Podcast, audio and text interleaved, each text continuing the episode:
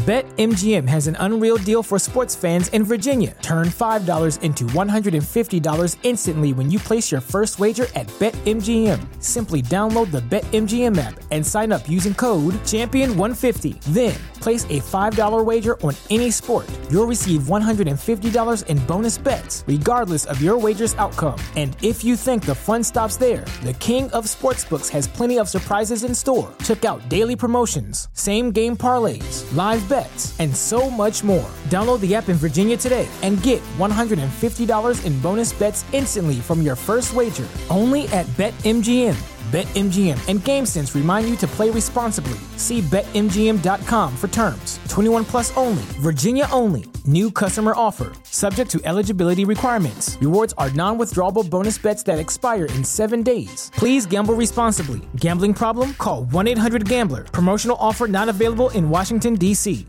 Say goodbye to your credit card rewards. Greedy corporate mega stores, led by Walmart and Target, are pushing for a law in Congress to take away your hard earned cash back and travel points to line their pockets. The Durbin Marshall credit card bill would enact harmful credit card routing mandates that would end credit card rewards as we know it. If you love your credit card rewards, tell your lawmakers hands off my rewards. Tell them to oppose the Durbin Marshall credit card bill.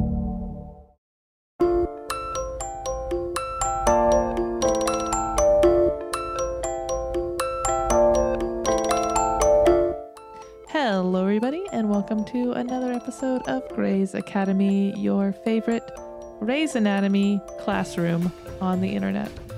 I am one of your professors, Kelcey.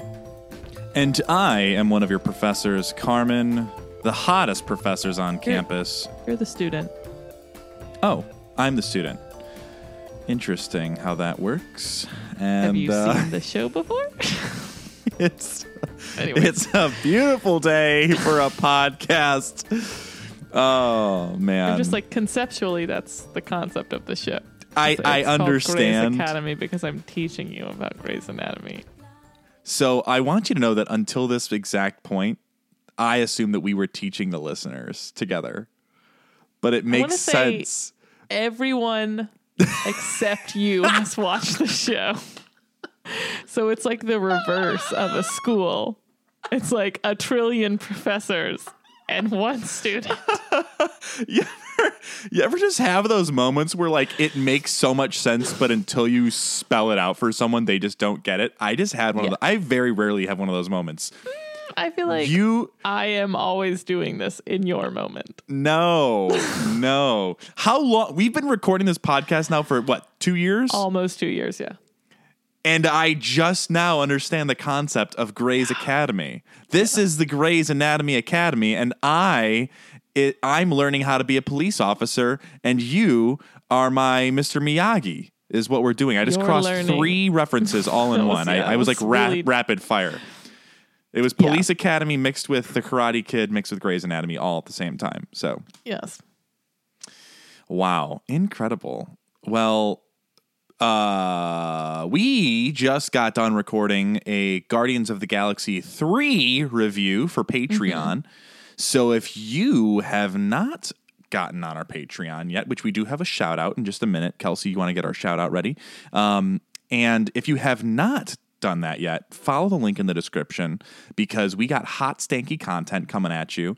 Uh, and if you are already a Patreon patron, thank you. We appreciate it. Tell all your friends and family. Give us a five star review wherever you stream. It really does help us with the algorithms. If you're on the iTunes podcast app, which just got a revamp, congratulations, iTunes podcast app. Mine didn't. Go ahead and write a review. It's I maybe they're they're rolling it out slowly, but I know they just uh, announced a revamp of it. I Oh, okay. Yours I'm looks very, the same. Mine looks the same right now. Okay, yeah, it's it's the rolling. They're rolling it out slowly. Uh, but uh, please write us a review. We love getting to see those. We read them uh, live on air. Uh, we send screenshots to each other. We also see the international ones that come through on the the the podcast like chart internal system that we have. And then also if you're on Spotify, literally take 2 seconds, click the 5 star button, hit submit and then make sure that you're following the show so when a new episode comes out it automatically uh, sends you that notification alert that hey Grey's, Grey's Academy is up and uh, they got some new new episodes for you. Follow us at Grey's Academy Pod on Instagram, at chaotically Kelcey on Instagram, at carmen.gabriel.official on Instagram, and email Kelcey at Grey's Academy Pod at gmail.com if you want to talk about spoilies. It's true. I think that's all I got. I think that's all Yeah. of it. Did I shamelessly plug everything? I think so. Um, we do have a new Patreon. Shout out Janessa. Janessa. Bow, bow, bow. Um, so thankful to have you. And if I have said your name wrong, I apologize. Janesha? Janesha. Did I what did I say? You said Janessa, but let me look at this here. It might be Uh, John, Jan, Janisha? Janesha? oh, also possible. I I am so sorry. I should have asked her. you know what? We'll, we're going to give you a second shout out. me. Yeah, if I did that wrong, well, I had to have done it wrong because I did it like three different ways. So message me and tell me which way was right because I want to like give a proper thank you. So, um, Regardless, you're a queen. binging right now, so she just found us recently. Um, Welcome so, aboard. Hello, we're glad to have you in our classroom. I Um, also want to take a second to shout out uh, my friend Jessica from the small shop Itty Bits Designs. Oh, I was like, your Uh, wife? She, no, no, no, no. Uh, so I met Jessica in Orlando at a Mm-hmm. previous job, not Disney, and we've stayed in touch all these years, uh, just talking about like baseball because we uh, we do not see eye to eye on baseball, and every random every once in a while she will. Just send send me a, a message of hey the White Sox suck and then I have to message her back going hey the Yankees are trash but we all hate the Astros. And uh, anyways Itty Bits Designs she's got a really great small shop. Definitely check it out on Instagram at Itty Bits Designs. And uh, Jessica thanks for being an avid uh, streamer and listener. She sends me messages every once in a while of how much she likes the show. She does follow you Kelcey and she follows the the Yes, Instagram I had so talked to her um, in the before times, even when we were In the doing the, other in the other thing. oh and the dude, dude thoughts, so Um, yeah, That's right. I think we shouted cool her out in stuff. Mm-hmm. our small shop uh, shout out podcast. What'd you say? She makes what? She makes really cool like personalization things, um, like for parties, and then also she makes like tattoos, like customized temporary tattoos. Did you see the uh, the bluey tattoos where they were dressed up as Yes. Elmo and Please, yeah, insane, like literally so cute. yeah, okay. Um, I had something else to say. Oh, Katya messaged me also. Um, and I think I mentioned this, but we didn't get too into it last week. Um, the actor who played Dr. Dixon is not autistic. And uh, she was talking to me about how it's kind of like a common thing in Hollywood to have um, non-disabled actors play disabled parts or different, uh, differently abled parts and whatnot. Um, and I will say, I meant to say this last week. Later on in the Grey's Anatomy world, when there is someone who has a disability, be it um, like if they're deaf or hard of hearing, um, the they are casting actors who are deaf in real life. Represent that Right. particular group. And Yeah. you know, when they have like if they have a marginalized group like um transgendered or gay or non-binary, they are casting actors who are transgender, who are gay, who are non-binary. So definitely later on I feel like there's more commitment to that true representation and I meant to mention it last week, but she brings out a good point. And she also said that July is Disability Pride Month. And so we will mention this again next month right? It's still June when this comes out. Yeah. So we will mention Yeah, I had to think about that next too. month um, as well. But yes, did not know that. But yeah, I did want, she brought that up and I was like, that's a good point because that is definitely something that I feel like Shondaland strives to do later on, but maybe early on they weren't really doing it as much. Well, So- over the course of what 19 years plus, Yes. the norms in Hollywood and like the Yeah. maybe this is what they were talking about of what we would have done differently in that blog. Yeah. Like looking back at it, they maybe would have had better representation. So, Yeah. anyways, Okay. Well, let's get into this one. let's do it. Um, first, we do want to really quick not get into it too much, but today is the day that they found the um, debris, The debris and the wreckage. Titan near the Titanic wreckage. Um, and we just feel our hearts go out to the families of those um, who passed away in that um, tragedy because it was very stressful, and I can't imagine what their past like four or five days have looked like. Yeah. So The Um, the internet has been kind of a weird place yeah, right now with memes and we're not going to go down that rabbit hole. We're not going to be political on this one. It's just going to be regardless of where you stand on income and wealth inequality and what, you know, some of the family members were doing in the wake of this tragedy unfolding. yeah, They're people at the end of the day, right? And and I think that's what we need to remember and our hearts uh, go out to them like we said. So, Also, Yeah. in the name, like you know, I'm I don't love a billionaire, but like that's not the only people who are on that boat. So Yeah.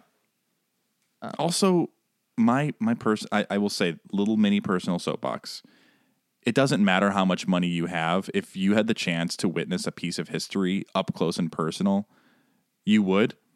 And I, I, I wouldn't. I would not. Go, I won't even get on a cruise ship. yeah, Uh, so like I'm, but I'm just saying like if if there was a chance to witness some piece of history that you're super passionate about, you would have taken it.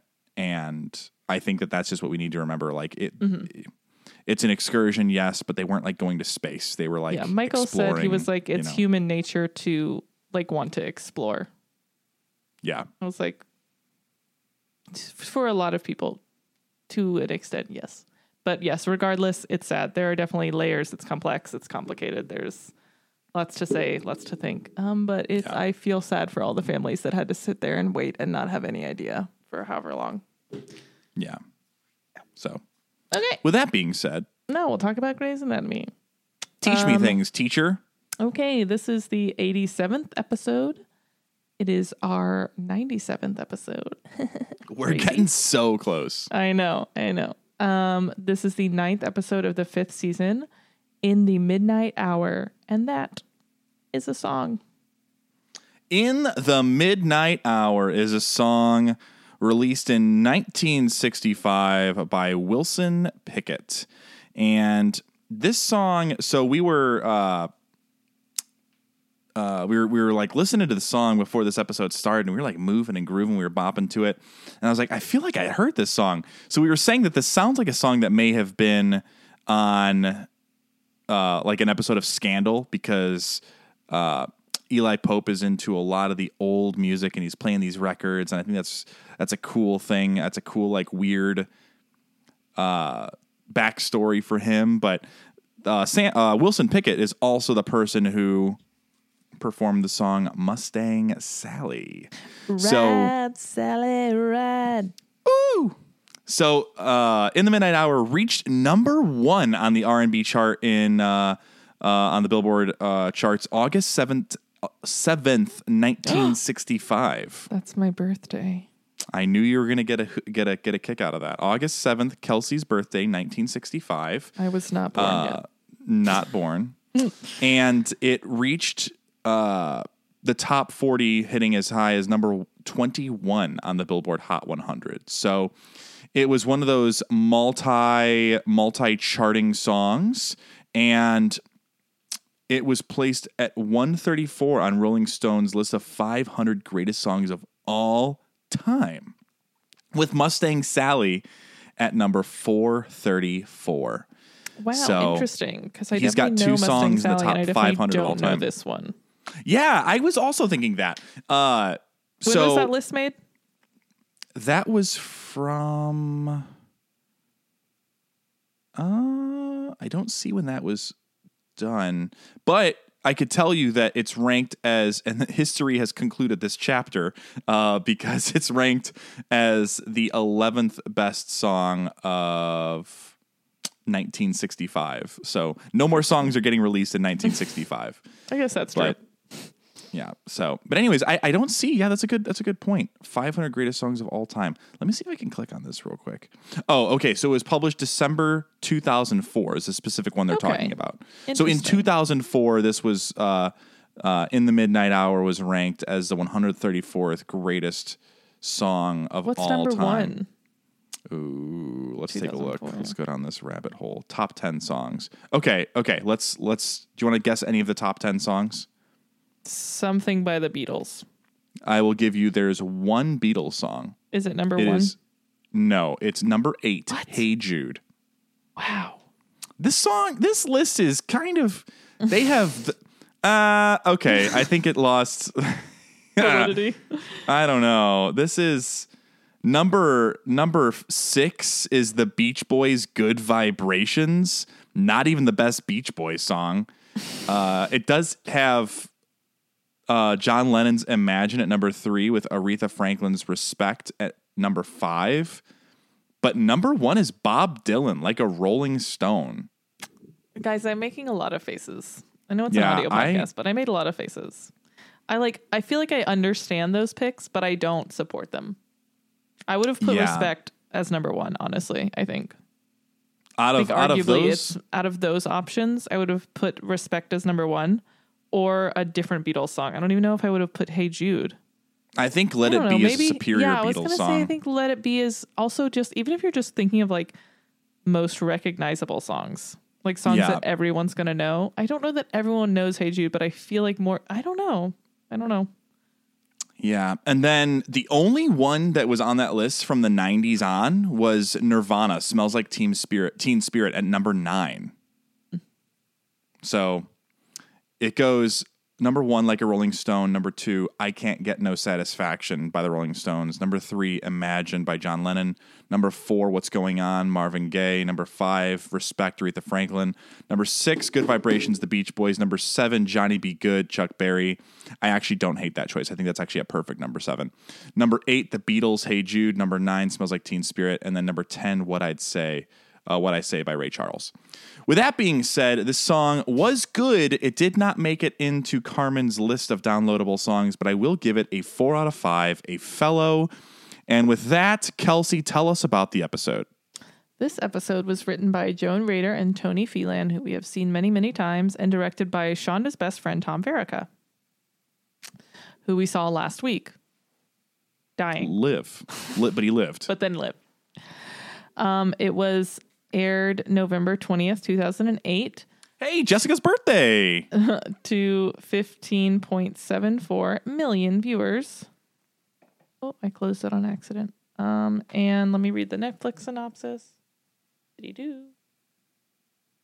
Um, Meredith, Christina, and Bailey come to Lexie and Sadie's rescue when a routine surgery goes horribly wrong. Misleading, Fine. but I appreciate that there's no spoilers on that, Yeah. actually. this episode Wow. I'm not going to spoil my ranking because uh, we'll get to it at the end. You have to listen to this whole thing, motherfuckers. uh, but remember that one time that I was trying to give away my ranking very early on and you said no? Um, I laughed, I think, more in this episode than I've laughed ever at a Grey's Anatomy episode. Really? This is this was just such a funny fucking episode. So good. Oh yeah, that part's funny. I did write ha ha ha ha ha ha ha, ha right here in the, like the third line.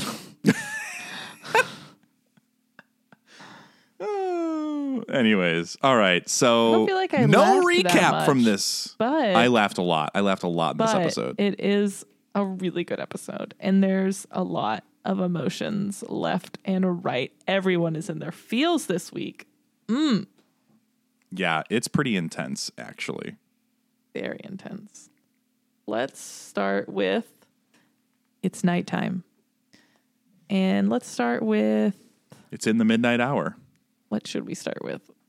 Could we just start with Sadie's a fucking I was, joke? I was gonna say let's. Start I hate her. interns. She sucks. Sadie, uh, she's dumb. She is. Yeah, maybe I'll grow to like her, but like right now, I do not enjoy her. Do you know like how some people like have people that they're attached to from their past and but like they're not necessarily there and then they come there and it's like you don't really fit in with the current life. But Yeah, like they I don't understand. recognize that. They just like haven't I don't know, grown up at all. That's how this feels to me. it's it's very much your childhood friend kind of making you regress on all of the things that you grew and matured on. Yeah. And I get it. I get it.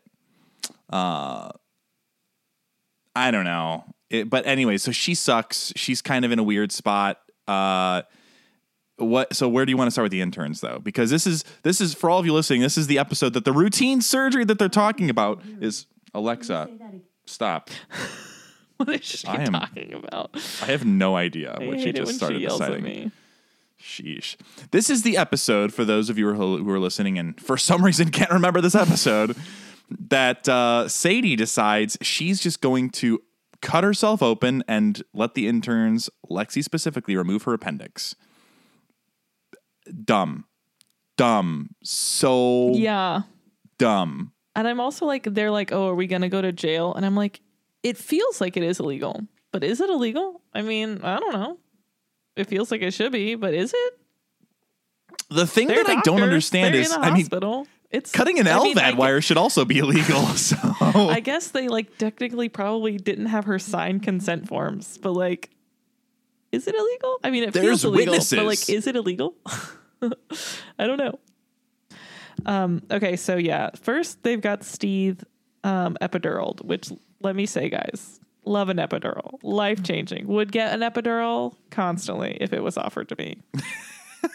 right now, epidural. Worth all of it.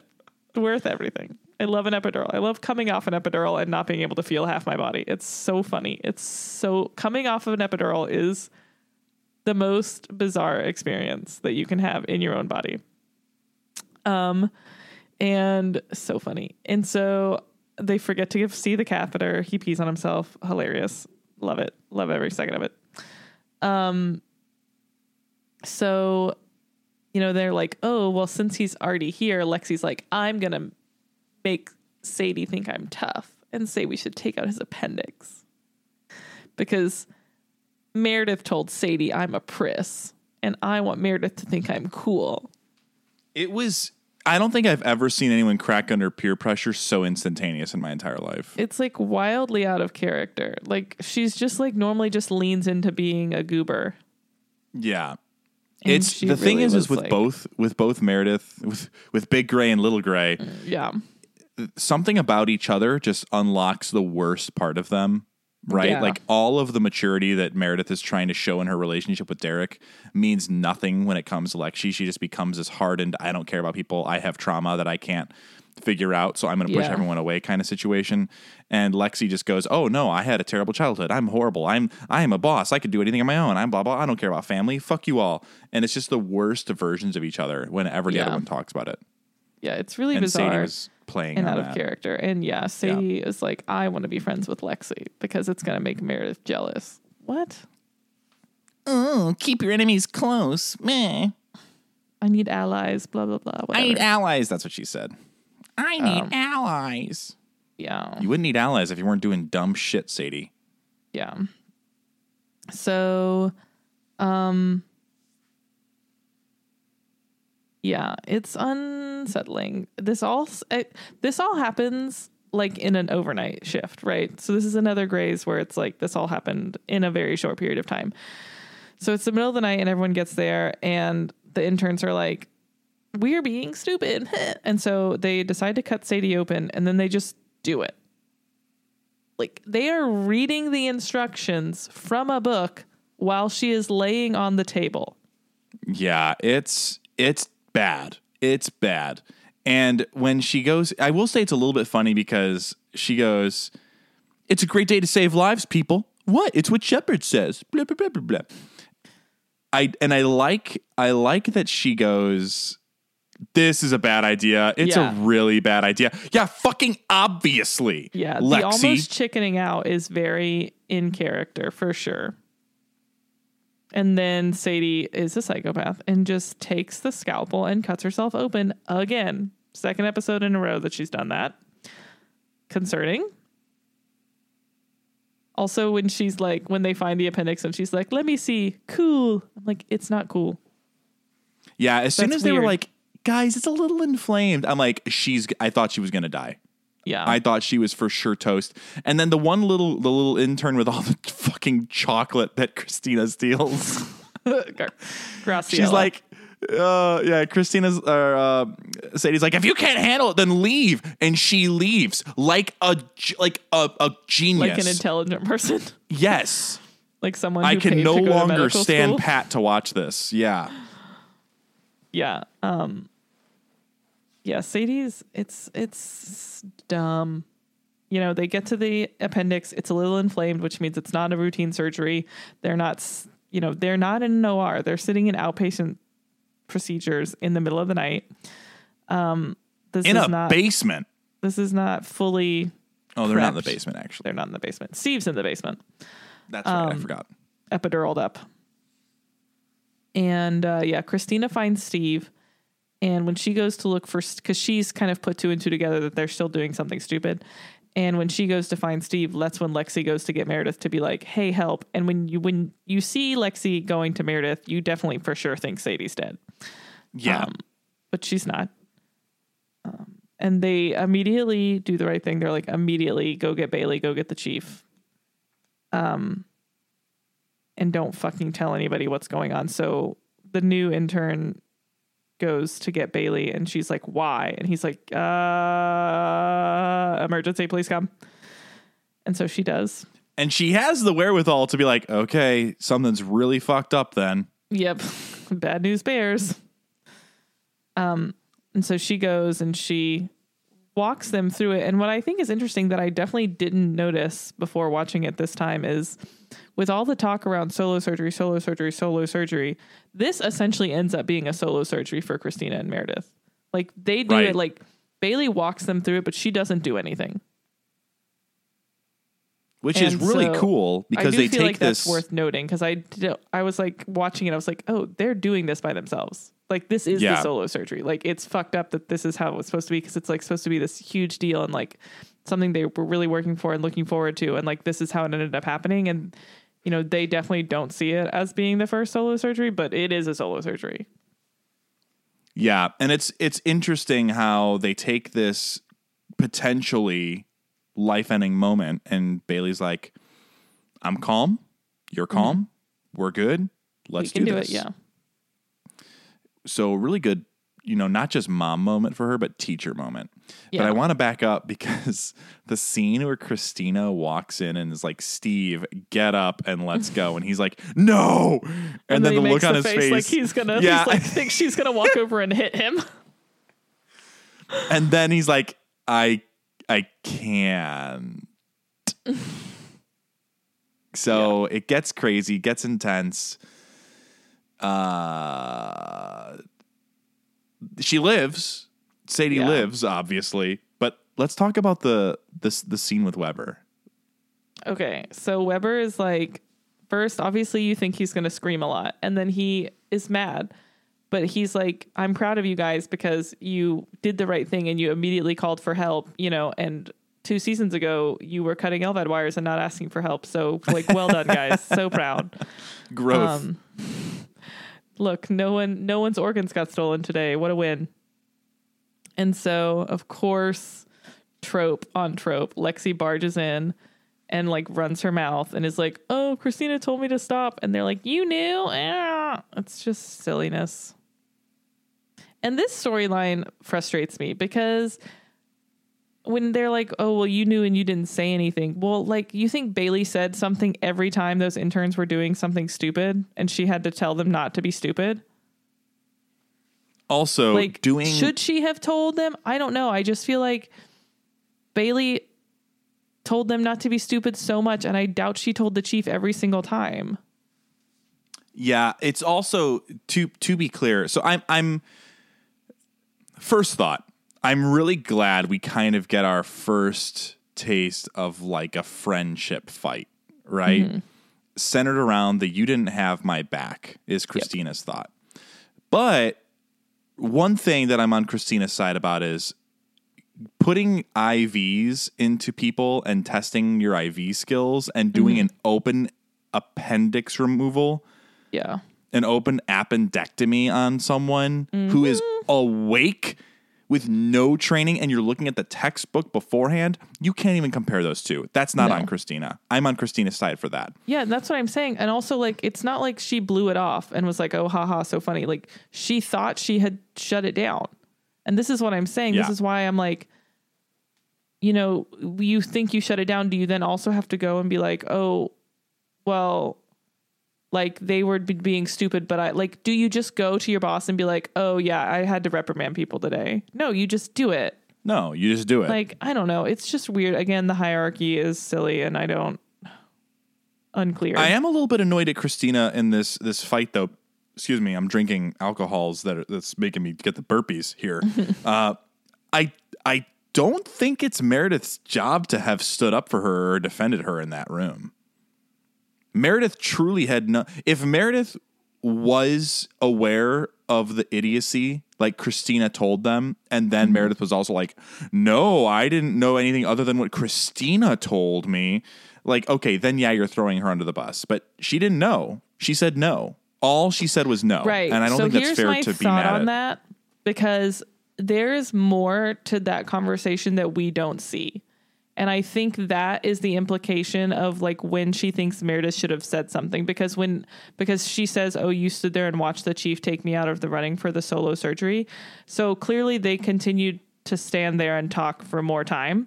And Christina's point is valid. She's like, "We all had interns in that room. That's it's on all of us. We all weren't supervising. We are all being shitty teachers."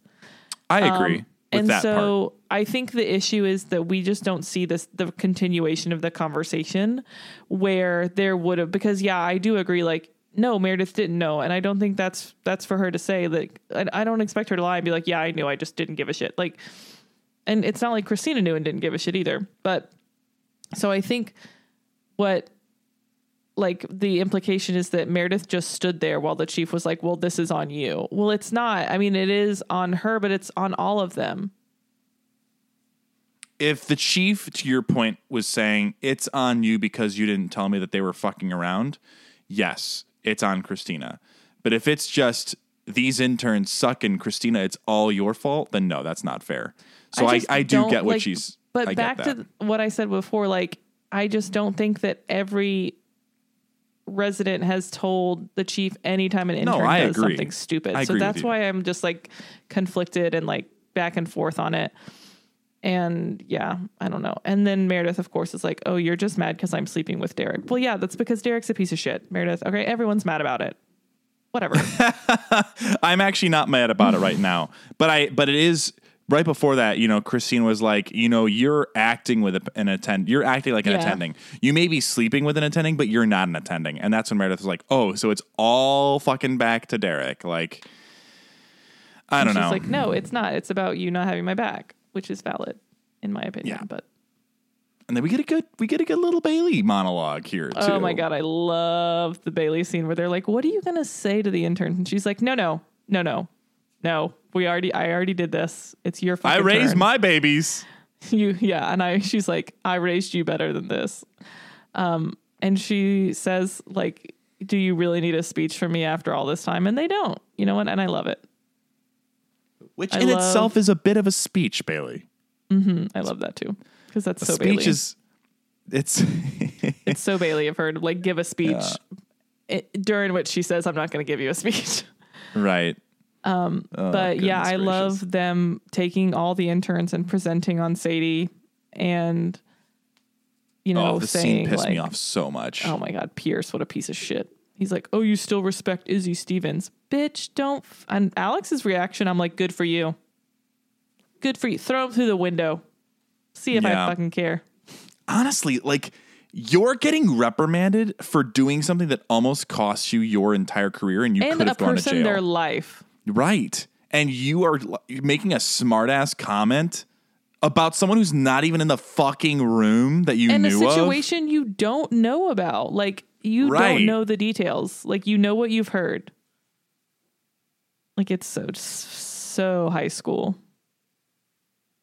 So. Yeah, so dumb. to still respect Dr. Izzy Stevens. Blah blah blah blah blah. Dude, suck a chode, bro. Shut Yeah. the fuck up. He so fucking dumb. blows.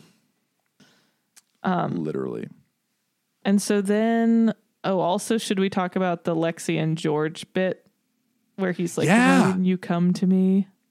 And she's like, Are you fucking kidding me? This is the first time in months I haven't like been up your ass. the fir- this uh this was the one thing in the past few months that wasn't to get you to notice me. And then that one intern goes like, "Dude, she's fucking in love with you. How did you not notice that, you dumb prick?" Yeah. Man. It's like there's so much in this episode. It's crazy. I I honestly uh, for all of you listening out there, I genuinely don't even know how we got through that whole intern storyline in like 15 minutes.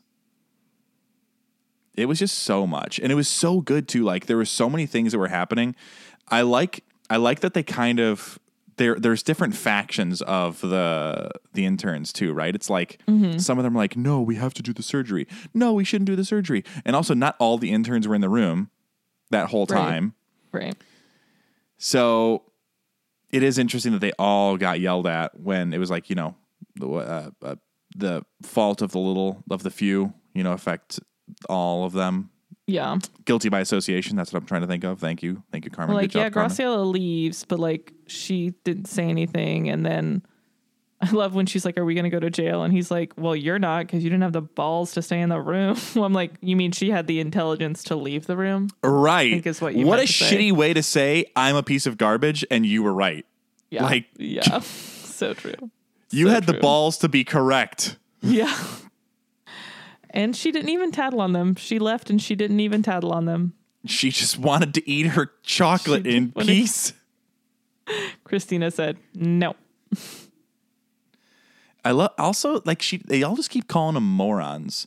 And the scene where they're like, Where have you seen the morons? And Alex is like, No, they are morons, but uh they can they can do an IV. Man, they're they're doing something right. And that's when Christina was like, No, no, no, no. They're, She's like, they're for "Oh, sure fuck." morons. I I know what's happening. Yeah. Yeah. That's what she I see what's together. happening here. Um, what else? Anything else with the interns? I I don't know. I don't think there's anything else with the interns. Do you want to talk about um I'm trying to think what else we got here before before we do uh, a mid a mid episode break for some of our sponsors. Do you want to talk about Night Terror guy and then we can finish the episode with uh, David Rosen and Oh my God, Duquette? David Rosen. Are you so excited to see David Rosen? Mm-hmm. Mm-hmm. Um, So yeah, let's- anyone that hasn't yeah. listened or anyone that isn't on our Patreon, we just talked about Guardians of the Galaxy 3. And uh, without sharing any spoilers, obviously we know Peter Quill's grandpa is Hollis Doyle from Scandal. So and Mitchum Huntzberger from Gilmore Girls. and that's true. Yes. And probably lots of other things. Maybe he's, Yeah. I, I would have to imagine he's going to be an episode of, of Grey's at some point. I So actually don't think he. no, I could be wrong. I don't, off the top of my head, remember him, but that doesn't mean he's not. it's fair. There's been a million seasons. I don't remember all the guests. If someone remembers Hollis Doyle in, in Grey's Anatomy, message Kelcey via email or Instagram tonight. so Um, yeah, let's let's talk about um, Okay, Night got to start off with this. Ten out of ten mark episode. Holy shit! hundred percent, hundred fucking percent. Oh, never been more on Team Mark than I am right right this second. Oh my I god! I got a, I ordered a I die t-shirt. for Mark Sloan. I would I would wear that t-shirt. I die for Mark Sloan. I die Run for it. Mark Sloan. Is there a I t-shirt? Mean, incredible. wait, could you look for one for me without? I can't. I can't get spoilies. I don't you want any cannot spoilers. look for it. Um, Do not search. Hey Siri, find me a Grey's Anatomy t-shirt. Wait, no, stop. I thought I turned Hey Siri off. Stop. Stop. Stop. Fuck. Jesus, don't look at it. Just throw your phone away. Ah! Go to the toilet. Ah! Sorry, Jessica. I have to get a new phone because I accidentally searched for Grey's Anatomy. Almost uh, got spoiled. Now you're going to get targeted ads that are going to be spoilers. I already get the targeted uh, ads. I have to scroll past them already. It's the oh worst. god, it's my nightmare. Okay. Um so yes. Night terrors. This guy comes in, he has fallen out of window while sleepwalking, which is terrifying. Do you ever sleepwalk? No, no, I never have. Knock on wood. I don't. What's it I like to sleep peacefully? No, will man. know. Do you sleepwalk? No, but I do um, have lots and lots of dreams that are re- wildly vivid and like very disruptive to my rest. And I talk in my sleep, not often and never like when I'm in deep sleep, only when I'm like about to fall asleep because I'll say it and it'll wake me up. And Michael goes, Do you know what you just said? And I'll go, Yes, I asked you if you wanted more in the bowl. But I was asleep, so it doesn't count. Uh, Jess's younger brother Isaac sleep talks, and it's like actually terrifying because he sounds like a possessed demon. oh, God. No. There was I one hate that. time, yeah, when when we were living at Cindy's very briefly before getting this house, uh, the boys were staying over at Cindy's house and they were in the other room, and Eli is like wildly medicated, so he just sleeps through it, right? Like once he's Yeah. asleep, he's asleep for eight hours like clockwork. I'm so jealous. And yeah, Isaac, on the other hand, sleep talks. So all of a sudden, it's the middle of the night.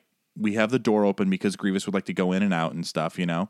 Mm-hmm. And all of a sudden, we start hearing like this, like low rumbling talking and then it like turns into like a like a soft almost like a scream like a low volume oh scream like a ah, ah, ah, ah and oh i'm like jessica God, what I the fuck it. is going on and she's like it's just isaac sleep talking and i'm like what do you mean just what do you mean just isaac sleep talking that is a possessed child beelzebub is inside of that boy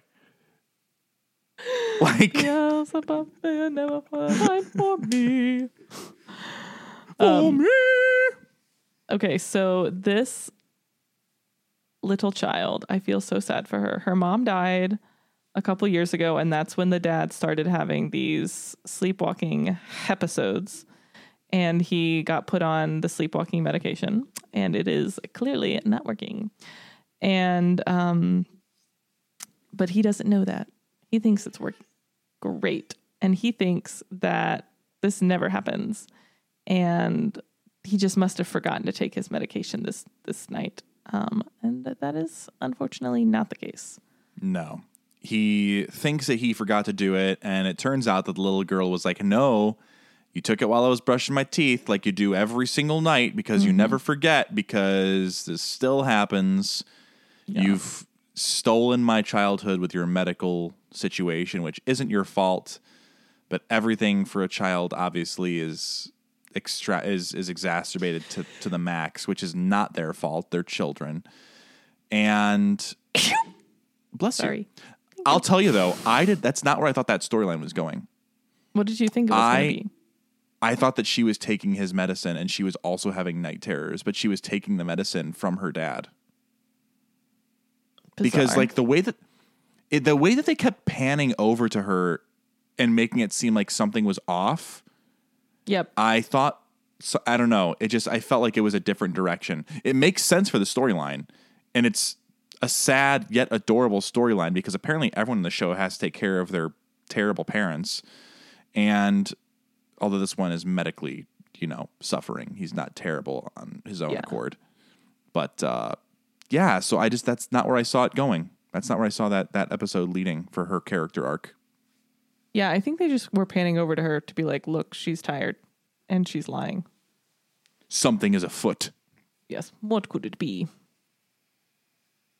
Um, so she she tells Mark at one point, she's like, "Oh yeah, usually I can I can Black Widow talk him off the ledge and give him a lullaby like the Hulk, and it's all okay, but not tonight, not tonight." Yeah. Sad, shit's sad. Very sad. What else did you have for this guy? Um. Because there's a lot of Mark in this storyline here, obviously. Yeah. Mark. Mark picks up on it, and this is this is where we get this is where we get some Mark backstory. Finally a little bit of Mark backstory. And it's Um, not all related to him fucking Addison, right? Like No, it's it's it- Mark it's- backstory. Mark backstory and building on the Mark and Derek relationship. Yes. So we we get a little bit of some Mark backstory where I mean I know I'm jumping ahead to the end of the episode, but apparently you know his parents didn't want kids, and they would go Yeah. out, and his way to try to fall asleep was to turn on all the lights and all the TVs, and uh, you know it's it's sad. But then you get this really cute end scene where he's like, "Close your eyes, lay your head on me. I'll be here when you wake up." And I wrote Mark the daddy, and not in a sexual way. Yeah. And he does like the little, He does a little tap pat. tap. He's Yeah. like, I'm not taking no for an answer. And then he carries her and puts her in the room. Ne- yeah, on the bed next to so, next to dad. So, oh my heart. Also, okay, let's talk about this little girl. Incredible acting. So so good. When she has that mental break where she's like sobbing, which like you know she's like uh, actually emotional, but you also know she's fucking exhausted. Yeah. Um. So she's like, You take it every night. And I tried it. And he's like, Why didn't you tell me? He's, she's like, Well, you take such good care of me during the day. I thought I could take care of you at night because it's my fault that you're sleepwalking. Which, like, here's the thing.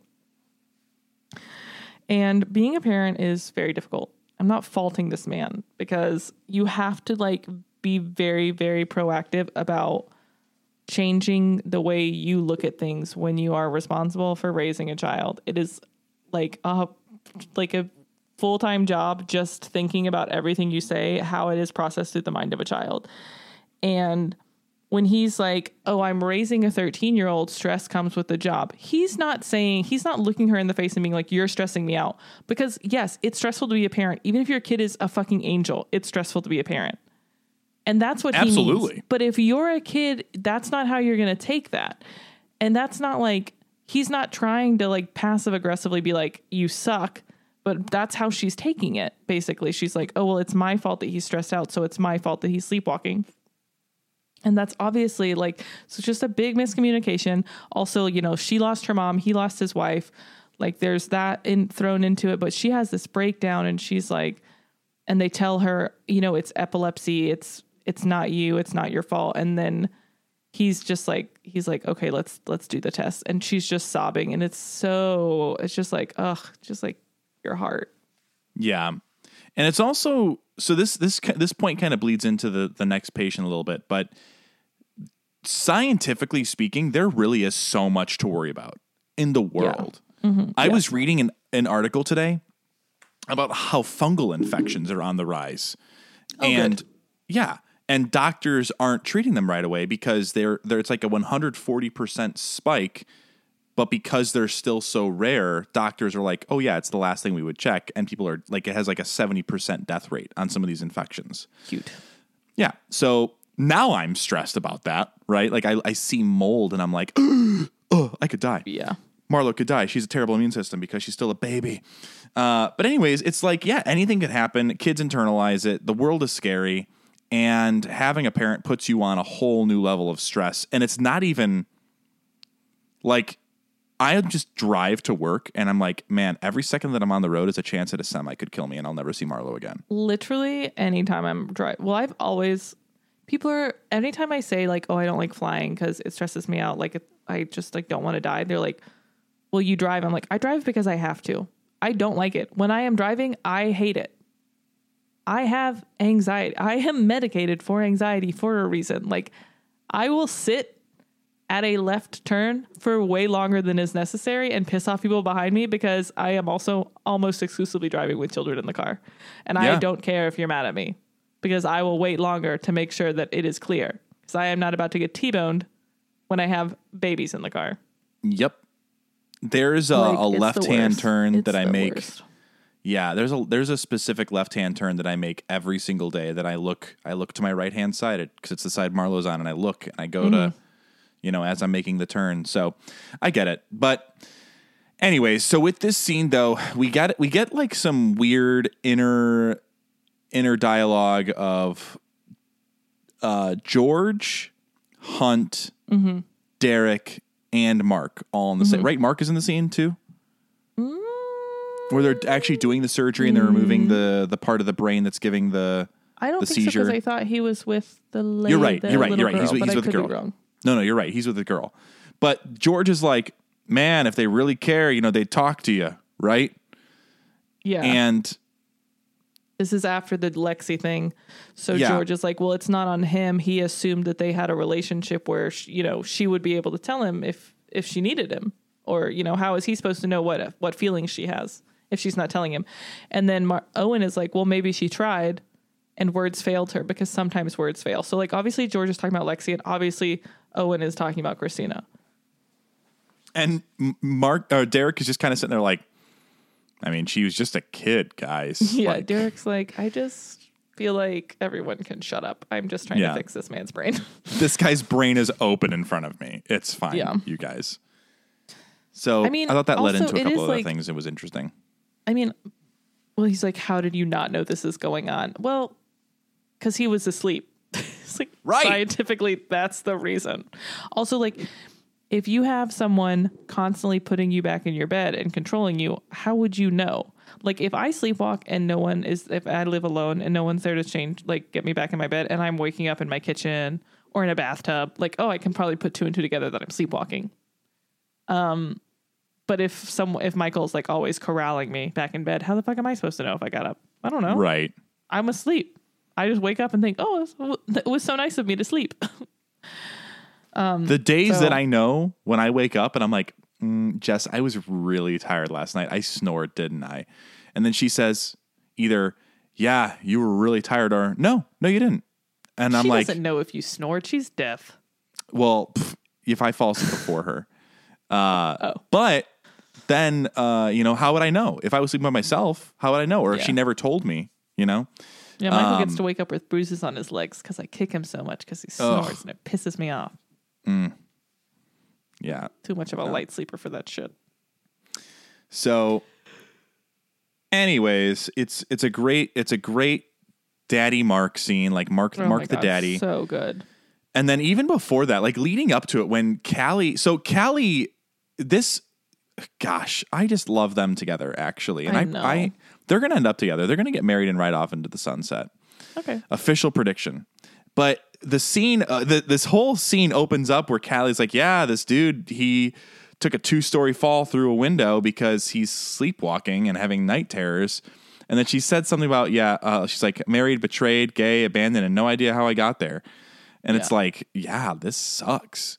Brutal. Like obviously, and then he he's still asleep, and then she just he just decks the fuck out of her. Yeah, he breaks her nose, knocks her unconscious, and Mark is like, "I'm gonna fix your nose," and she's having like a bit breakdown, and he's like, "You know what? I was gonna do this with local anesthetic, but maybe I just give you a nice little nap, and you'll wake up, and you'll have a new nose, and it'll be a new day."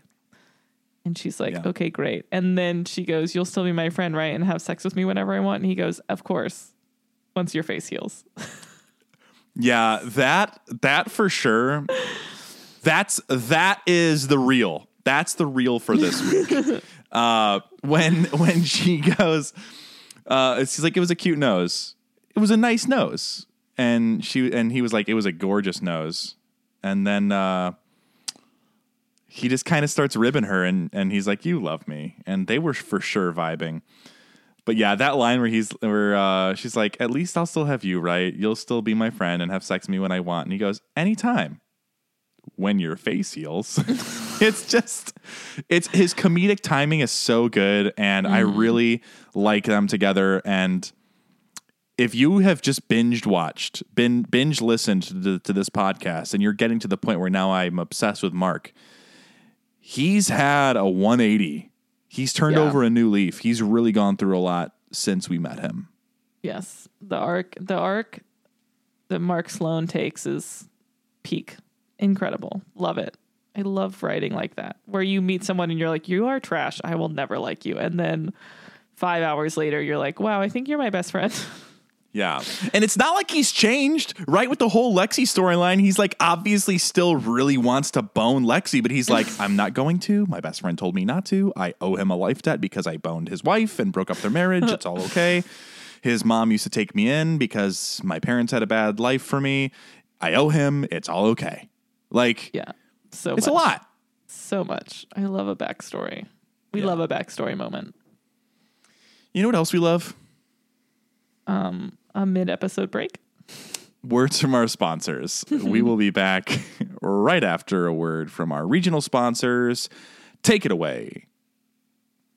Say goodbye to your credit card rewards. Greedy corporate mega stores, led by Walmart and Target, are pushing for a law in Congress to take away your hard earned cash back and travel points to line their pockets. The Durbin Marshall credit card bill would enact harmful credit card routing mandates that would end credit card rewards as we know it. If you love your credit card rewards, tell your lawmakers hands off my rewards. Tell them to oppose the Durbin Marshall credit card bill. And we are back. Here we are. And now we will take a break for everyone's favorite segment, Living in Shondaland. Living in Shondaland. Brought to you And- by Yeah, this segment of I almost said this segment of the meat stick. This segment This segment of Living in Shondaland is brought to you by The Meat Stick. Carmen, take it away. Hey there, everyone. Carmen here, one half of the Grey's Academy podcast, paired up with our dear friend Kelcey. We've got some exciting news for you, and we want to share all about our friends at the Meat Stick. Are you tired of undercooked or overcooked meat? Me too. The Meat Stick wireless meat thermometer is the solution. With its advanced technology, you can achieve perfect meat dishes every time and take full control of your cooking. The Meat Stick is the first smart wireless meat thermometer engineered with versatility and durability in mind to withstand almost all ways of cooking. Whether you're grilling, smoking, using a pellet grill, in the oven, or even an air fryer, the Meat Stick is versatile enough to master it all. The Meat Stick enables you to easily monitor your meat's temperature during the cook, providing real time data on your phone to achieve steakhouse quality at home.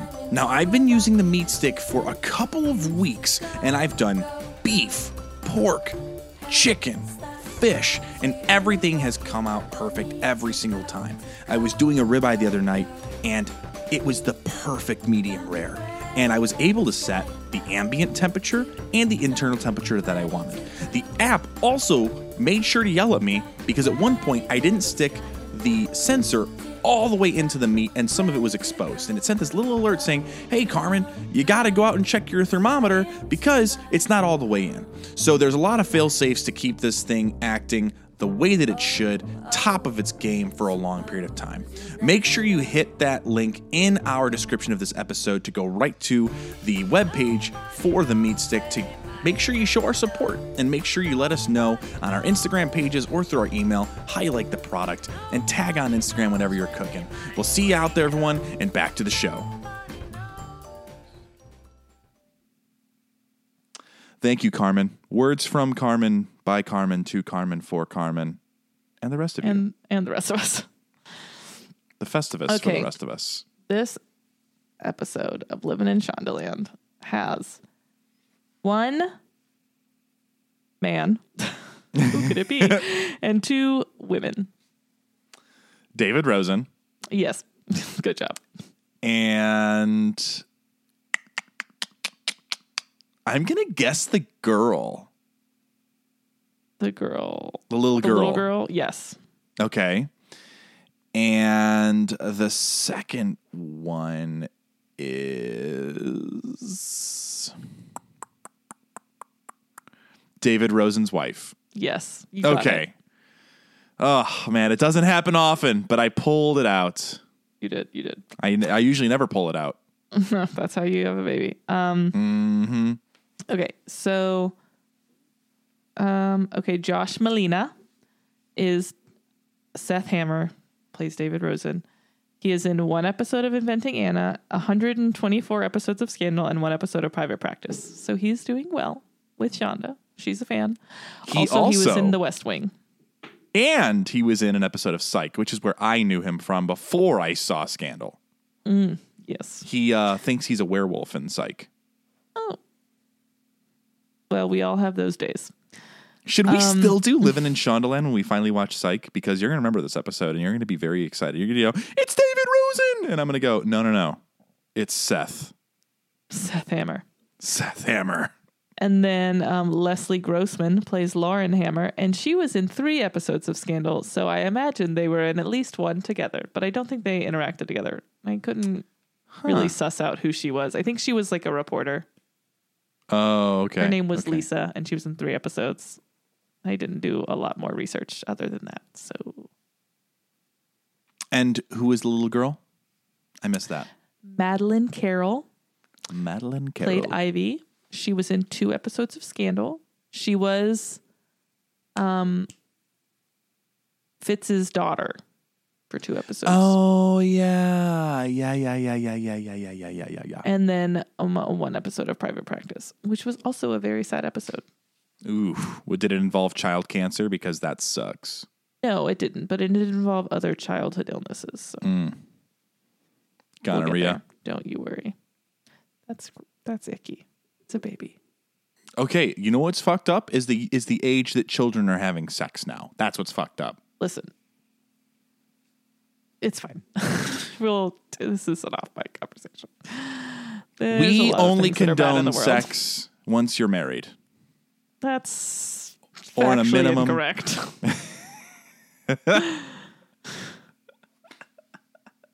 For so I'm telling reasons. Marlo she only gets to have sex when she's married. And That's she has to wait to two to three person. years until the marriage is like solid. That's. I want you to think about your marriage and then maybe rephrase that.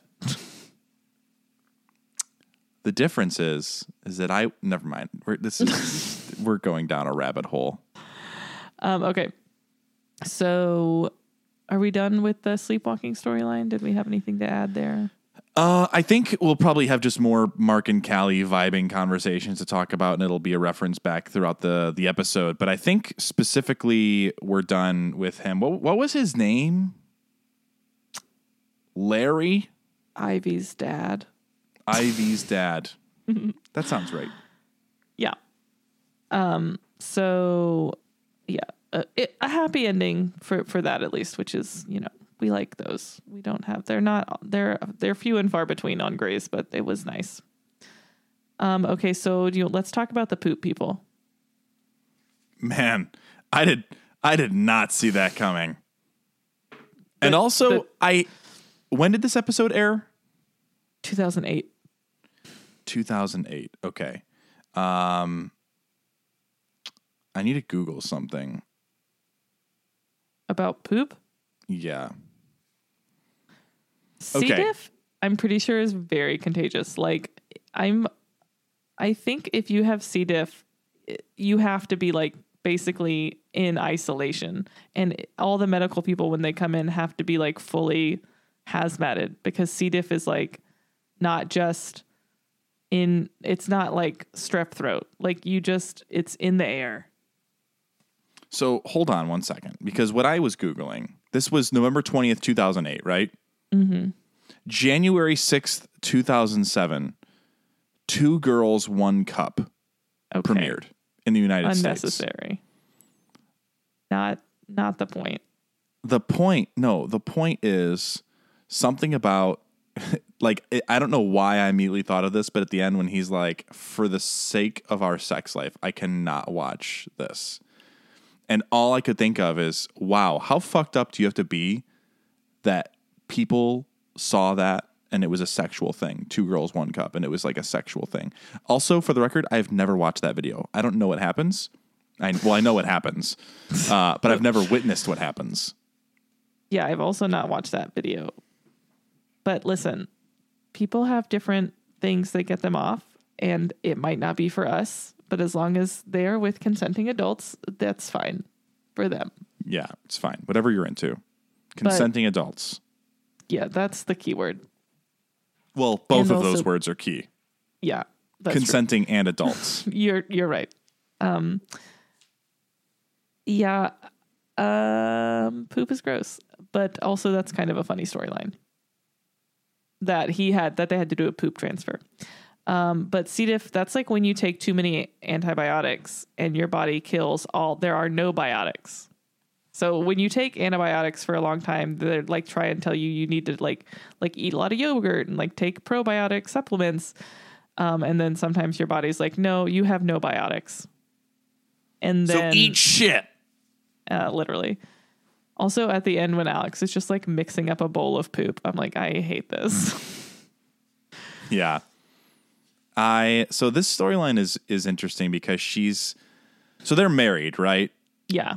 And she's like a hardcore hypochondriac, like Here's the thing. I don't think that woman is a hypochondriac. That woman has severe anxiety. about illnesses.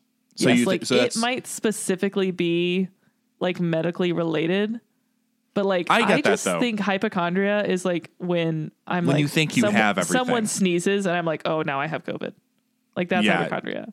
As she's just someone who- afraid of everything. who lives with anxiety and like is medicated for it, I'm like, this woman does not just have hypochondria.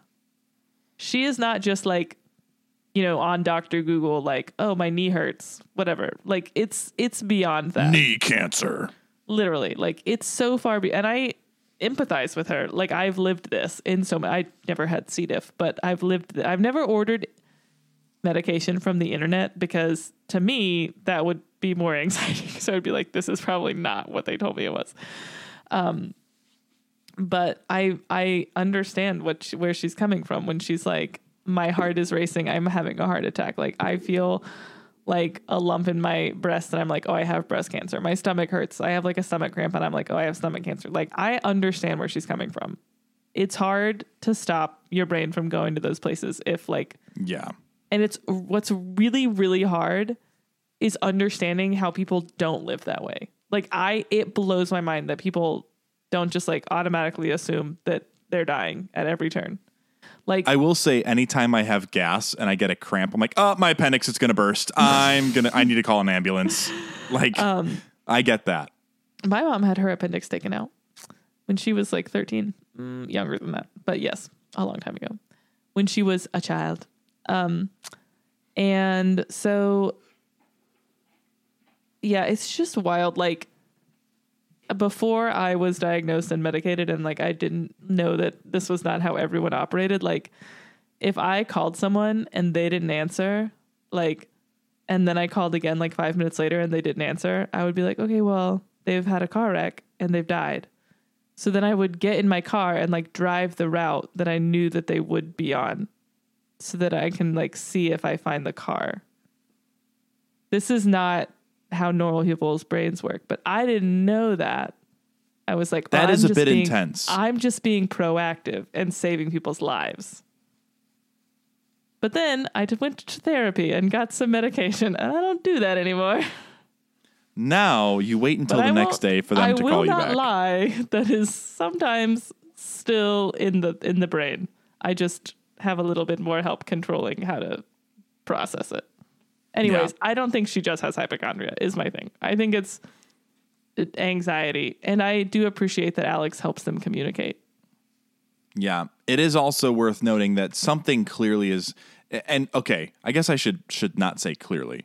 Because if you're the kind of person who buys antibiotics off the internet, Yeah, you know, more power to you, whatever. I will never do that. Yeah. I don't I have no idea what's going into Or my strangers. body at that point. Yeah.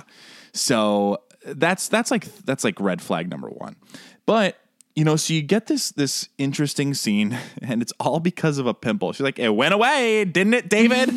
uh, go back being the U.S. Attorney General, whatever you do."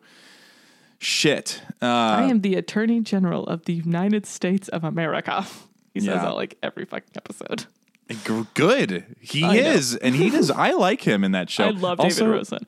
What's um so like uh the girl the Liz Liz Elizabeth North or whatever I didn't like them together but I really liked I Oh, really that liked uh the the vice president and him and then she breaks up with him and it's just so sad because he lied and he sold his soul to get her the nomination yeah Susan when he never mind I'm, it's getting into spoilers for everyone spoiler alert skip 30 seconds when he when he uh, sells his integrity for the nomination from that lady in Florida, the Florida governor. No. It's For the she's like- sugar? Is it for sugar? Yeah. It's for sugar. Yeah. Yeah.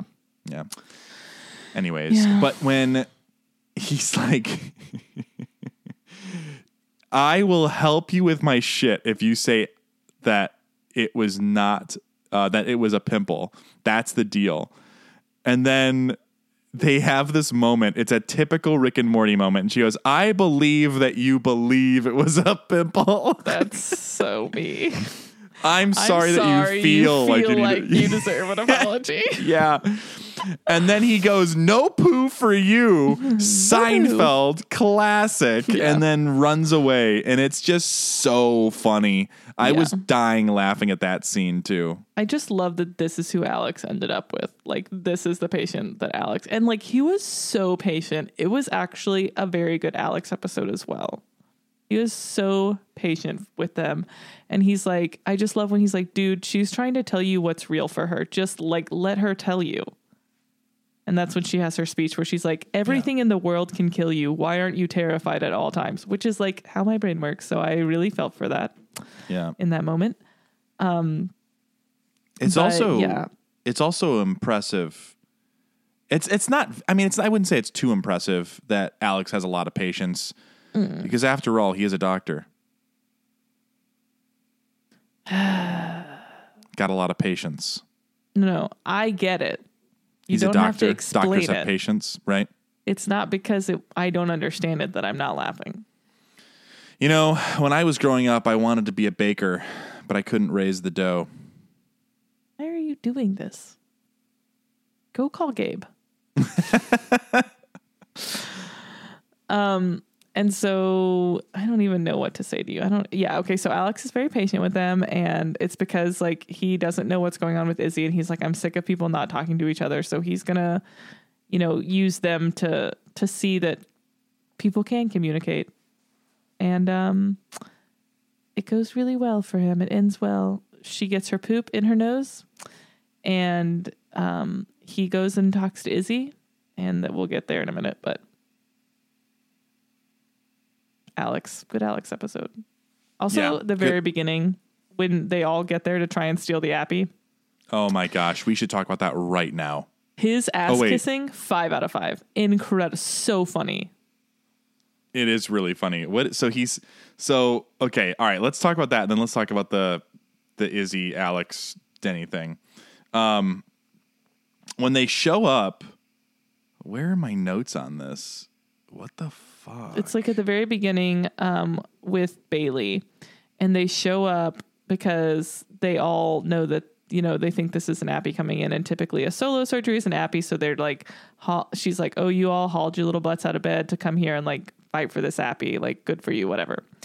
Um, and so she puts oh yeah, they're the notes. I see she's like George is like, "Oh, it's mine. I'm on call." And they're like, "No, I already know the patient." And she goes, "Karev, what do you know about the patient?" And he goes, "I know he's lucky to have you as a doctor." and then um she's like, "Oh, you go to this." And he's like, "Anything you I am here to help. Anything you need." And then he gives a cute little wink. You I- know, so funny. Oh my god. It's such a good wink. It's it's really it's it is very funny. And also, so okay, we're gonna gloss over the fact as a TV show, not you and me, because we're physically gonna talk about it right now. Five minutes ago, Izzie was like going to town, right? Moaning, sexual mm-hmm. healing was taking place in that room some kind of way. And like Alex doesn't even bat an eye. Oh yeah, solo stuff, totally hot. And then she opens up the door. She's dripping wet. She's just like on fire, clearly having sex. And she's like, "No, no, I think I'm sick. Uh, you don't want to come in here. Uh, you may get it. Uh, if I was Alex, I'd be like, who the fuck is in there? no one gets that riled up doing it just to themselves. Like, I mean, I guess I shouldn't. of porno in Izzie's room. Yeah, like what the fuck? Derek. And but that scene is so fun. I had to watch that scene a couple scene times because very funny. I knew you'd appreciate that scene. oh, absolutely. And then freaking the way that Meredith was like, "Derek, Derek, where are you?" And he runs out and he goes, "What's happening? What's happening?" And she's like, "Oh, thank God."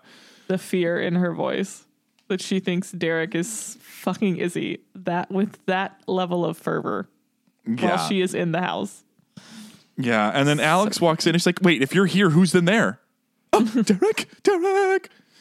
So oh funny. gosh, quickest title card I think we've ever gotten. Less than two yeah, minutes. uh, yeah, I made that same note. Um, Okay, so yeah, do we have anything else to say about Alex and his poop friends before we get into the the other thing? Um, no, just uh, mad respect to David Rosen and uh, And his white hat. yeah, and his white hat. His he left it outside in the hospital. I think in this ep- of the hospital in this episode. yeah, he had to have. He where the- this the scene where she's like, I think I have stomach cancer, and he's like, or it's diarrhea, and I'm like, magical disease. oh, so funny. Um, I Oh wait, yes. I just have to say I'm just scrolling. When Mark goes into the supply closet to look for something, Oh, so and good. Lex, and then Derek shows up and he's like, "I needed medical supplies. I found the intern in the supply closet. I did not invite the intern into the supply closet." so funny. Stop looking at me like I like like that. I didn't do anything. Don't do Don't. anything. Well, I I, didn't. didn't. Don't.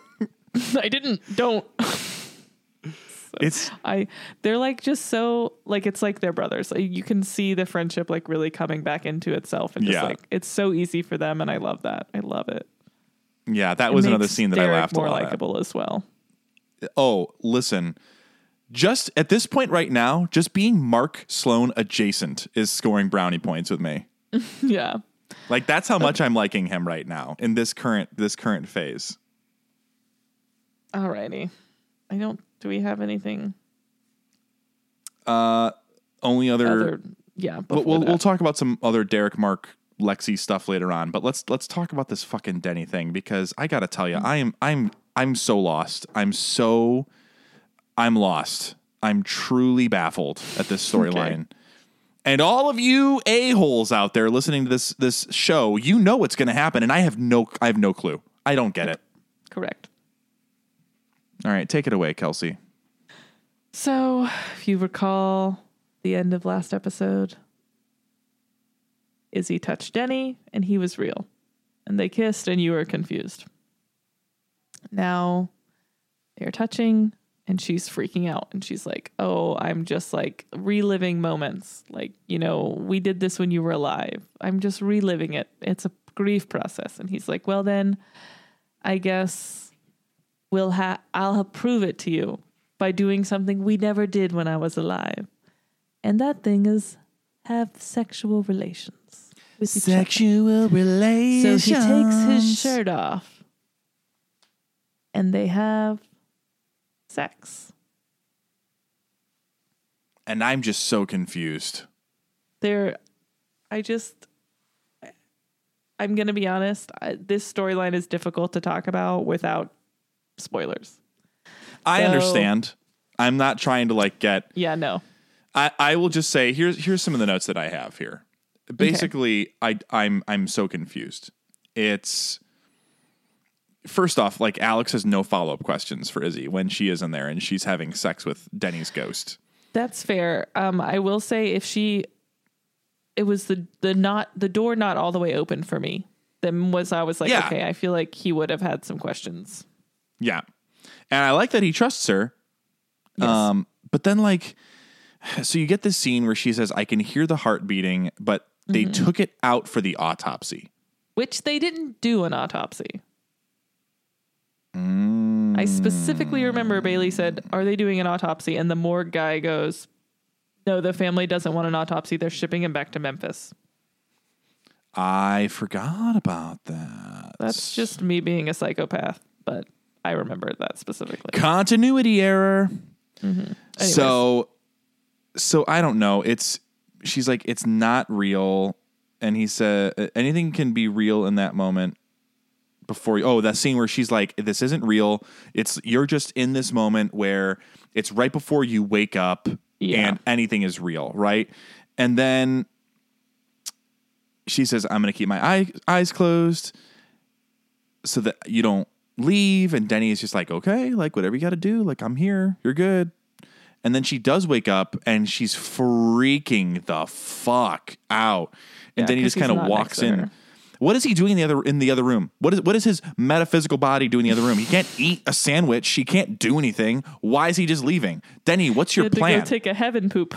a heaven poop. Yeah. Also, the scene where he's like, "What? You're just going to disappear and go talk about your friends and how you had sex uh, with one last time?" And he's like, "No, he just talked about sports." funny. Me and so my funny. dead guy friends talk Yeah. about sports. And then uh, we get this scene where she's like, "I thought you had left again." And he Yeah. he starts to apologize, and she says, "You don't get to apologize because I killed you. I convinced you to let me cut the LVAD. I did this. I did that. Whatever." I don't fucking understand the storyline. Those are my notes. I'm so confused. I know you can't talk about it, Yeah. but like, what in the fuck? I don't get it. Yeah. I mean, I that's don't. pretty much where we were all sitting in 2008. So, I mean, you're getting the truest experience you can have. And I I'm I'm thankful that you have avoided any spoilies and you are living the real real Grey's Anatomy life at this point. it's it's times like this that I just want to Google it and be like, tell me, like, can someone? I I want what I need from you, Kelcey, is after this storyline, whenever whatever the conclusion of this storyline is, I need lots of blog uh, Yeah. articles on this, like what they were Yeah. thinking, what they were trying to do, because. I, I know we're ultimately going to get there's going to be some lesson learned, right? Like Izzie's going to have some sort of lesson. This is the ghost. This is ghost of LVAD's past, right? and uh, it's just, but why? What's the lesson? He's here for her. He keeps saying, "I'm here for you, Izzie Stevens." But, but why? Better way. Italian hand, but why? I will say also with the um just went right out of my head what I was gonna say. Oh, the scene where she freaks out and she's like, I thought you left me again. Um, first of all, incredible acting on Katherine Heigl's part, like really, really Yeah. nails that. Like you can really see her like processing all this grief um, that she's been dealing with for the past year or however long. I don't know, a month, who knows how long it's been. And He died So- yesterday. That's the crazy I thing. think he died this morning. And so, um, yeah, so incredible acting, but this is where I get confused because as much as I don't like Izzie, I am constantly saying she didn't kill Denny. Like, yes, her actions led to his death, but by the same token, had he just gotten the heart, would the same thing has happened? Had the other guy gotten the heart, would he have had a stroke? Like, was it Denny specific? Was it specific to that heart? I just have a lot of like feelings about it that I like. I just ask a lot of questions about it. And so when she's like, "You don't get to blame, you don't get to apologize because I killed you," that's where I'm just like, "Did you?" I'm so confused. I already always have your back, and now you're saying that you killed him. I don't understand. I, again, I'm not a huge Izzie fan.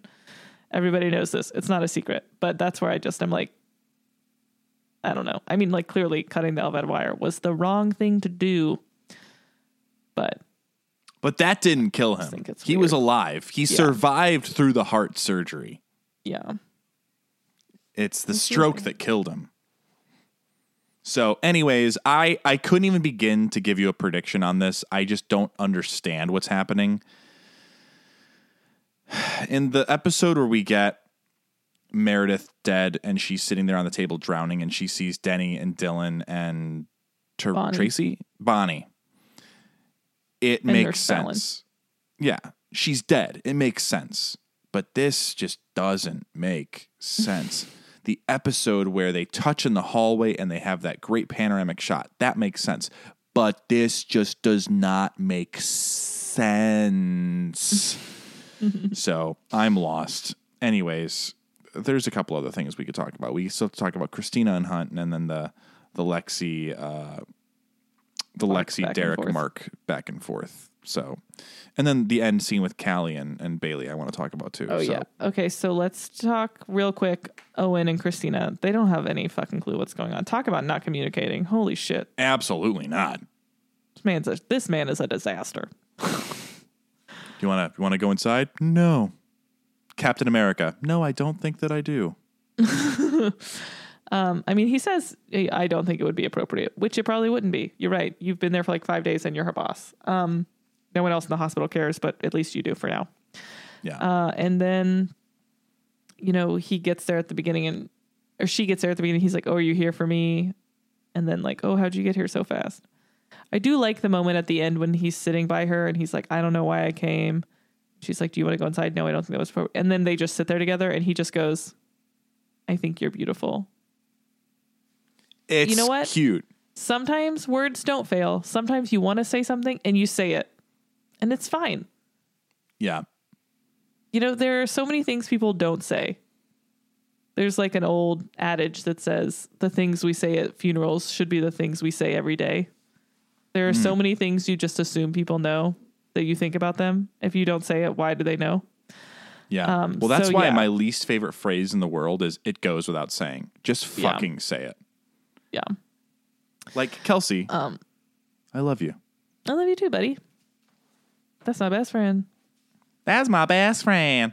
That's my best friend. Um, so yeah, it's I like that at least that he gets one one thing out.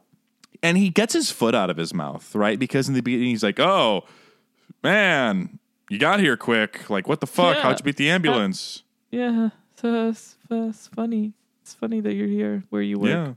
yeah. Um, Traumas, am I right? Like, man, Whew. hospitals. Dead people, crazy, huh? crazy pitch black midnight we're having, isn't it? So weird. Wow. So funny that it rains here in Seattle.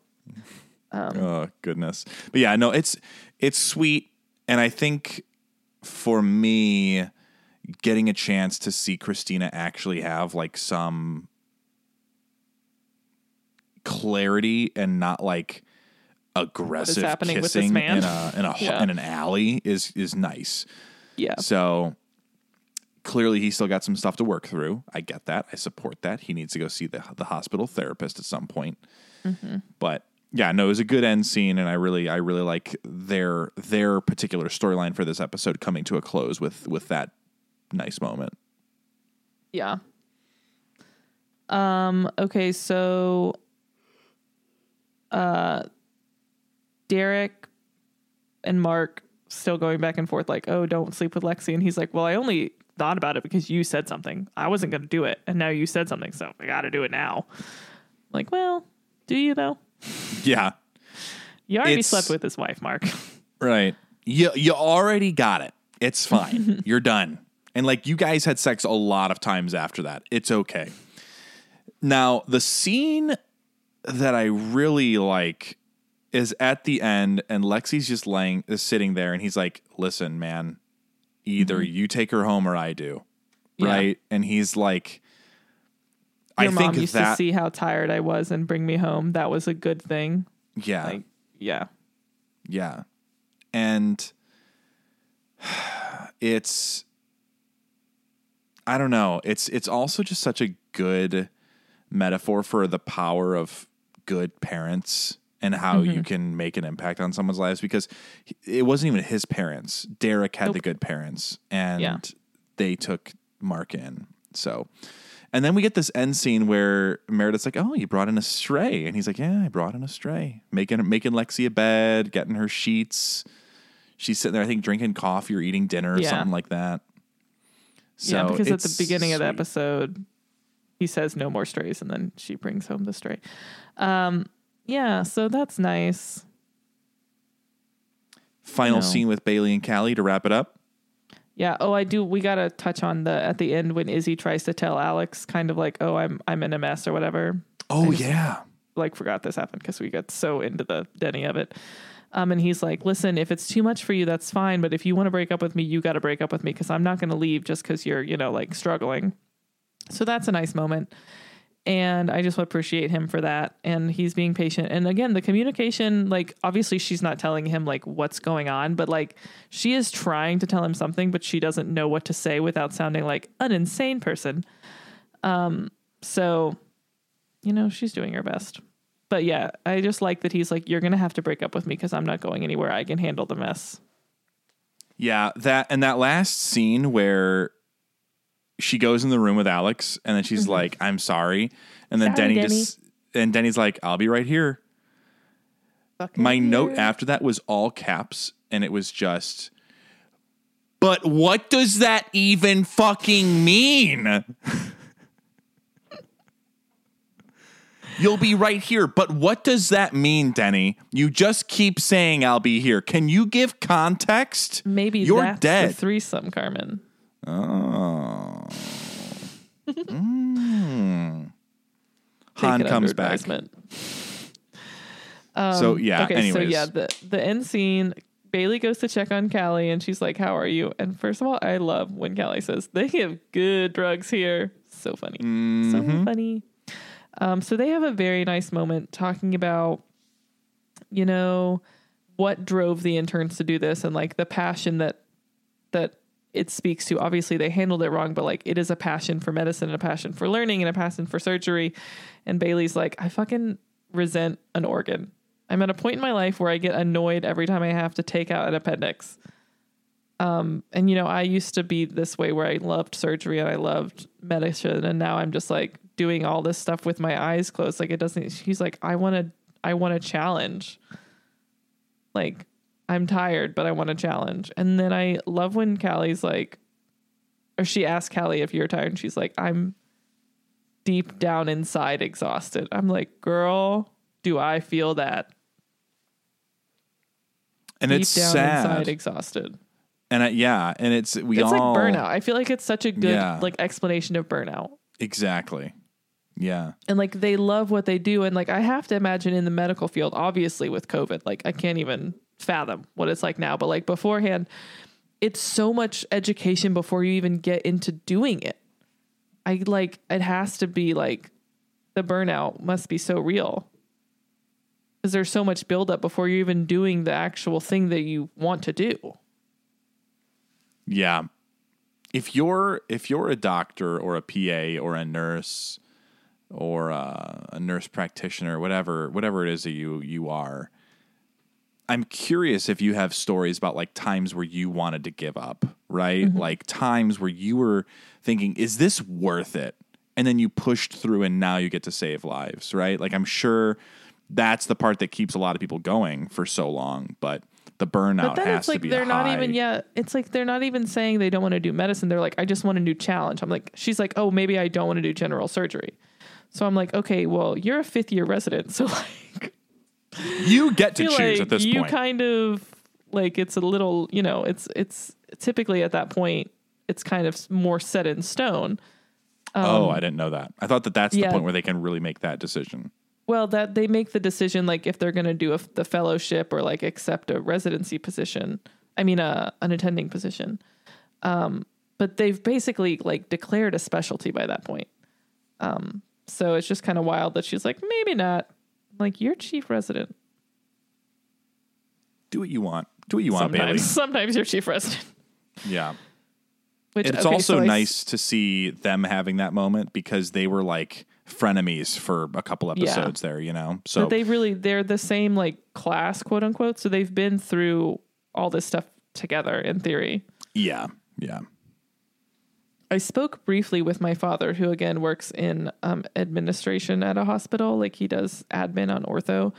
Um, so I was like asking about residencies and chief positions and like chief resident and chief of surgery versus chief of staff. And he's like, you would not believe the amount of chief positions that's just extra work that you're doing that's unpaid, uh, just so you can put it on your resume I believe that. like yeah so and he was like and majority of it is like administrative so yeah Not even a pay raise. and then i said That's something some about chief bullshit. resident and he was like oh no chief of like chief of ortho versus chief of neuro versus chief of whatever and he's like well that's just someone everyone was in a meeting and someone in charge was like and uh carmen you'll be chief of neuro and then everyone forgets about it until the next time there's a meeting and then they switch it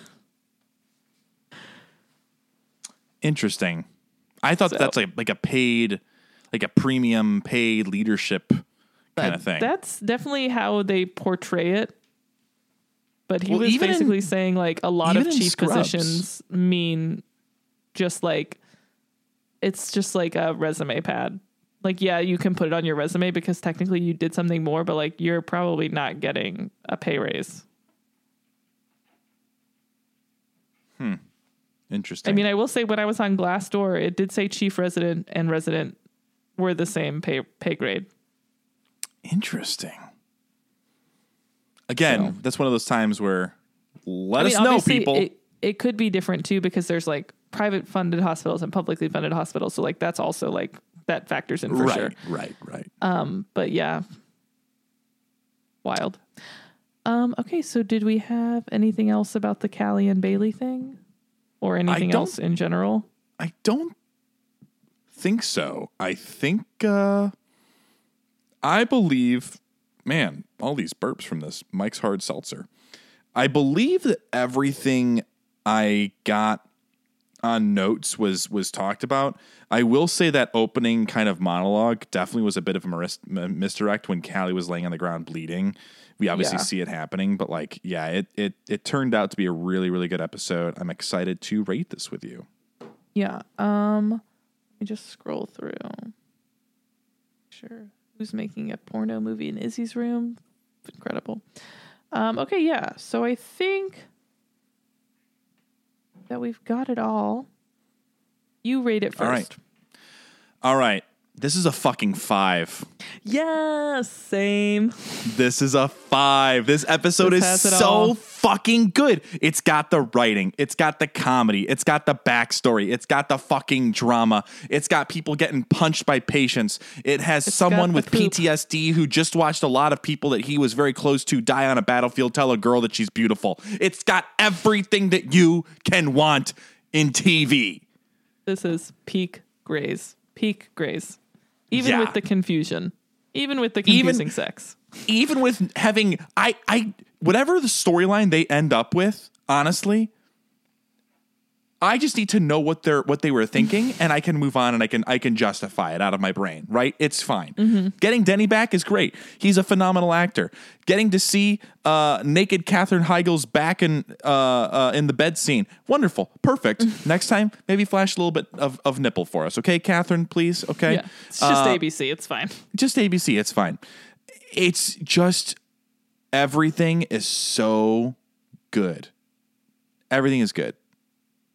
And the scene, even Sadie being a nut job, doing an open surgery, good TV.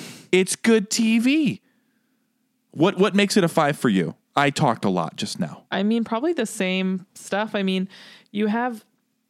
I will say there's not like a crazy medical thing, but like the medical things in it are still good. And they're, not, I think sometimes in the episodes where you have a five out of five drama, the medical stuff just gets glossed over. Like they don't really touch on it that much. But like in this one, they they go into depth um, with the sleepwalking guy. They go into depth with poop lady. Um, obviously, like I guess the medical of it also of Sadie like slicing her own abdomen. Yeah, that was pretty dramatic. intense though. Yeah. Um, so that's that's a big one for sure. But like the the consequences behind what the interns do, the consequences, what it means for the residents, like it's all just like feeding in the Christina and Meredith getting into it for the first time that we've really seen. Um, really, really intense. Love to see it. The acting is like above and beyond by everyone, uh, cast and guest. Like it's just perfect. Like you can see in episodes like this where it's written by people that have written episodes before like you know that they know these characters and they understand Shonda and they they just represent what the show is and they do a great job. So and Tom Verica again back to directing. Again there's a reason that he's Shonda's BFF apparently. So we love we it was just the perfect the perfect team on this one and I love it.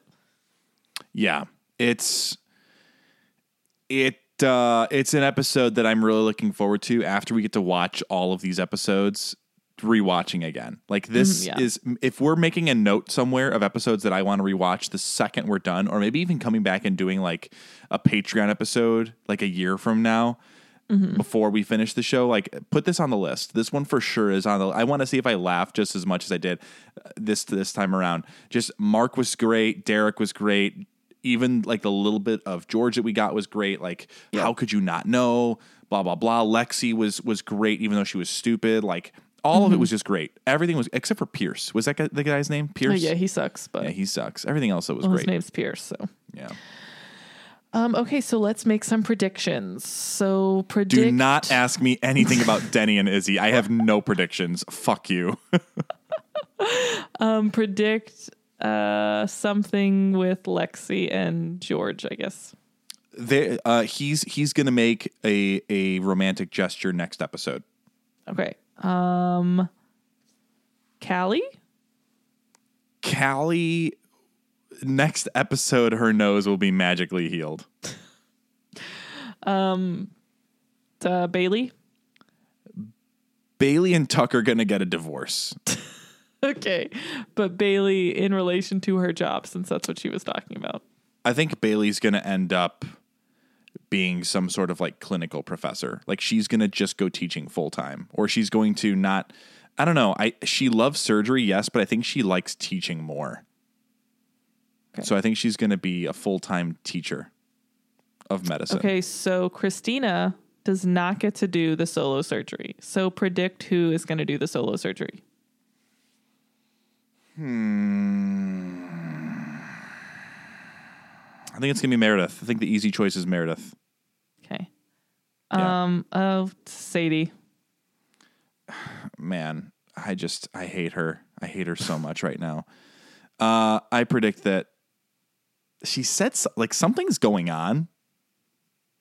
So I think the next, uh, not next episode, but the episode after that, we're gonna have like a lot of Rocket from Guardians of the Galaxy three flashbacks for some origin story. So we're gonna get like Meredith and Sadie as a kid, as kids, and we're gonna have the return of Ellis Grey in a flashback. Okay. Yeah. Um. and Cyrus Beene. Oh, Christina and Owen. Oh yeah, they're they're boning next episode for sure. Okay. Um. Next episode's gonna be lit. You say that almost every episode. this episode really was lit though. It was. right. It was. And there wasn't even any sex.